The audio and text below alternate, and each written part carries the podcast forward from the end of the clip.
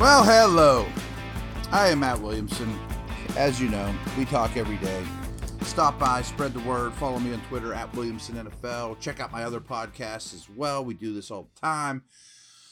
Um, here's what I think I'm gonna do is talk about individual matchups. And I want to start today with when Cincinnati has the ball some of these are a little frightening. Cincinnati's got some serious firepower. They have a great young quarterback. They have a rebuilt offensive line. But let's start with the good one here, a real good one here for the Steelers. TJ Watt versus right tackle La'el Collins. The Bengals went out, gave Collins good money.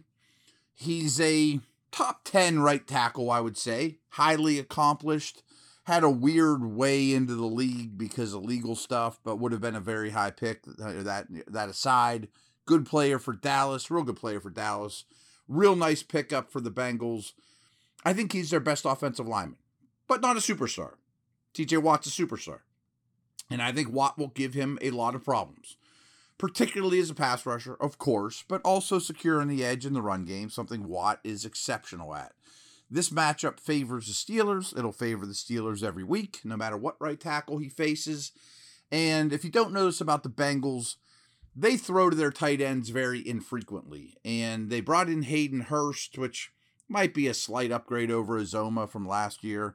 But they also have Drew Sample, who's kind of the gentry type, blocker type. And I think you'll see a lot of Sample in this game lined up next to Collins, you know, and, and uh, helping out, making life tough on Watt. So we know TJ can still thrive in that situation, and he has many times and probably still will. So I still think that favors the Steelers. And if you can get them to do that consistently, that leads me to the next one is Highsmith, you know, slash right edge player needs to win one on ones against Jonah Williams, who many consider the Bengals' best offensive lineman. But I read this morning, I mean, he gave up 10 sacks last year. I mean, I've always looked at him and thought, yeah, he's their best lineman, but he's not a top tier left tackle for sure. He's fine. I mean, Steelers would love to have him. I get that. But you want to see Highsmith in particular, assuming he's ready to roll, win a couple one-on-one matchups there. If he and he's going to get lots of them. Um, sticking with the O line theme here, the weakest spot of the the offensive line, without question, for Cincinnati is their left guard spot, where it looks like Volson is going to be the starter. Now, they didn't play any of their starters during the preseason except for this left guard battle, which Volson, a rookie, ended up winning. And that's a hard position to help. So I would expect a very high percentage of Cam Hayward snaps to come lined up either head up or as a three technique or an inside shade over that left guard. But this doesn't have to be Cam either. I mean, Ogunjobi would still, you know, command could really be a game wrecker in that situation as well. While Cam's drawing double teams from the right guard center or the right tackle right guard or whatever, put Cam over on that side. But I do think you'll see a lot of Cam over Volson just because that's your best interior guy and that's their worst interior guy. Keep, keep an eye on their left guard position throughout this game. If Burrow's getting interior pressure, sacks, I think there's a good chance that this guy is a real liability. So that's something to keep a, an eye on here. Um, let's go to the second level. I think Myles Jack's going to have a really solid season. I'm not real concerned with him, to be very honest with you. I, I think he'll be just fine here. But when Bush was at his best, he did a lot of good work as a man coverage player uh, against running backs. And Mixon's a very good receiver for a big back. He's not quite Lev Bell in that neighborhood, and I think Najee will be better than him, but he's a plus receiver.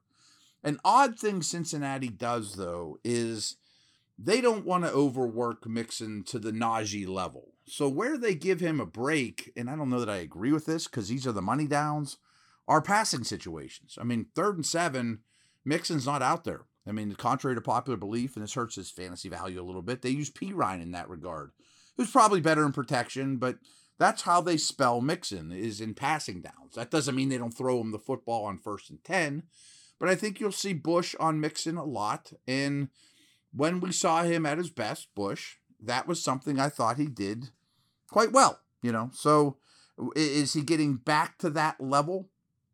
I also want to pay attention to Bush and Jack, but again, I just have less concerns about Jack against Boyd on like crossing routes, especially in zone coverage, how Burrow manipulates him, things like that.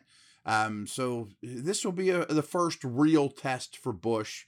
You know the Bengals are part are game planning right now to test him in every way possible. They watched him and played against him last year. They know that you know he is a potential liability, a probable liability. Um, so I think that's something that they will absolutely attack, whether it's their, their running backs or short crossers, things like that, that could also help mitigate the uh, the Steeler pass rush, you know, with quick hitting, particularly Boyd.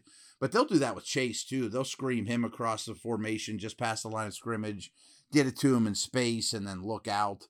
So Bush is going to be tested with a lot of stuff in front of him as always.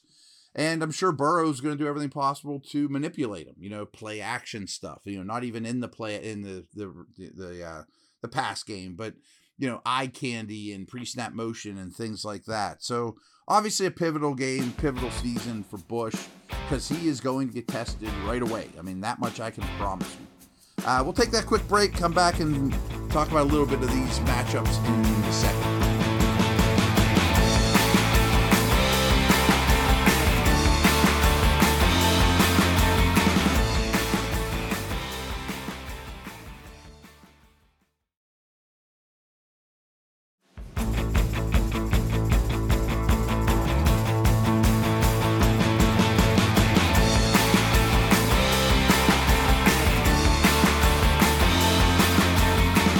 All right. Here's a big Burrow thing. First of all, if you remember last year at this time, what was the narrative around the Bengals? You know, they had just picked third in the draft. The year before that, they're picking first in the draft. We were uh, everyone's talking about coach on the hot seat in Cincinnati, quarterback Burrow coming off a massive knee injury their first round pick, Ja'Marr Chase, can't catch an NFL football. You know, that's what was going on around this team one year ago, which just shows you how things can change from the preseason narrative till a Super Bowl visit by Cincinnati. Um, but early in the year, the Bengals ran the ball a lot. They protected Burrow. I mean, he was coming off a bad knee injury, as I mentioned. Maybe he shouldn't even been playing as early as he did, but he's tough as can be. But as the season went on, he started lighting people up and just tearing the league apart. Had the best completion percentage in the league, matched with the best yards per attempt. Now think about that. I mean, usually the yard per attempt leaders are the guys that are chucking and ducking, Winston, you know, with the box, those type of guys, not the precision passers. Well, Burrow was a unique combination of the two and got better and better as the season went on. Now, where's he going to be now? I don't know. Coming off this appendectomy and no practice re- or no preseason reps whatsoever. But here's a big thing to look at here, and I'm going to call this just Burrow versus Minkah. In that, is Minkah going to bait him at times? Is he going to do some robber coverages and things like that? Absolutely. And, and try to you know, get in the young quarterback's head and, and show him things, take it away. Simulated pressures from the Steelers are great at that. But here's the thing I really want to stress is last year when Burrow would see single high, a safety in the middle of the field, either cover one, cover three, and more people usually close to the line of scrimmage, but not necessarily. But single high safety, which the Steelers do a very high percentage of the time. I mean, sometimes it's a three deep shell with two, you know two off corners, but Minkah spends a lot of his time, and with Kazee out of lineup, I think that'll still continue deep middle. But when Burrow saw a single high last year, he ripped at the chase. You know, that means I'm going to get something I like. I'm sending Chase deep. So I expect the Bengals, not in this game, but I expect the Bengals to see much, much higher percentage of cover two, two deep shell. That's what happened to Buffalo. That's what happened to Kansas City. Forces your quarterback to dunk it down, death by a thousand paper cuts. But I think the Steelers and Minkah will tease them. You know, we're going to do the single high, if you can protect long enough to get chased deep, you might beat us with it. But Minkah is a special center fielder too. I mean, he's not Ed Reed, but he's the best in the business, in my opinion, in the deep middle. And he may steal one or make a big play there. So that's a big, big thing for me to watch because Burrow, I was used to saying when I was a pit with Larry, like when we got down by the goal line, we could put up on then Heinz Field Stadium hey, we're throwing a fade to Larry. I mean, that's how I think the, the Bengals are late last year. You're giving me single high. We're max protecting and throwing bombs to chase, you know, so the Steelers might not mind that approach by Cincy. Or Chase might have 180 yards and three long touchdowns. You know, I mean, he's that special. So I, I think that's something really to pay attention to. Um, as well as just the receiver matchups across the board. I, you know, they're going to move guys around, but Higgins and Chase will get a lot of their reps. I should say this before. The, the, this team lives in 11 personnel running back, tight end, three receivers. So Steelers are going to live live in nickel or dime. So Sutton is probably going to be a high percentage of the snaps, the slot corner, lined up on Boyd. Boyd's a good player. I think that's fine though. I mean, I, I, you can live with that matchup all day long, considering what Cincinnati throws at you.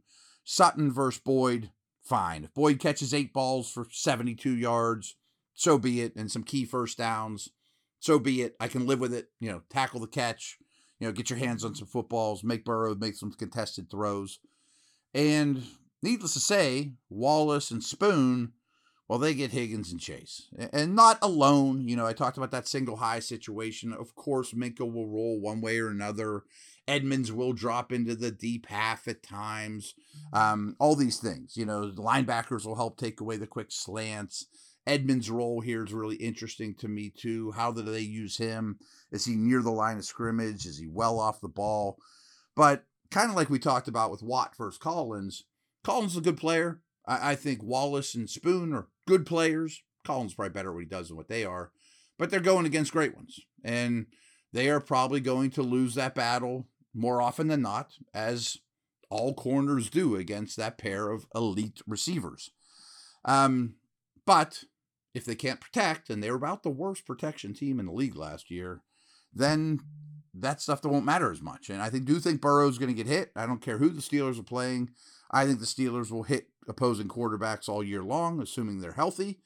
And I've mentioned this several times, but I really feel that not playing any of your offensive starters except your left guard could really bite the Bengals in this game. You know, all new O line, communication stuff. You know, I mentioned simulated pressures they're going to see, all kinds of blitzes. They're they not coming? Are they not? You know, the, the Steelers are going to throw a lot at this line and I would expect some communication errors. And while the line is improved for the Bengals, I still think just one on one matchups up front favor the Steelers. And if they're going to win this game, player of the game is probably going to be Cam Hayward or TJ Watt. You know, Ogunjobi against his old team. Expect him to have a big game. So that's that side of the ball. Um, that'll do it. I'll be back at you tomorrow.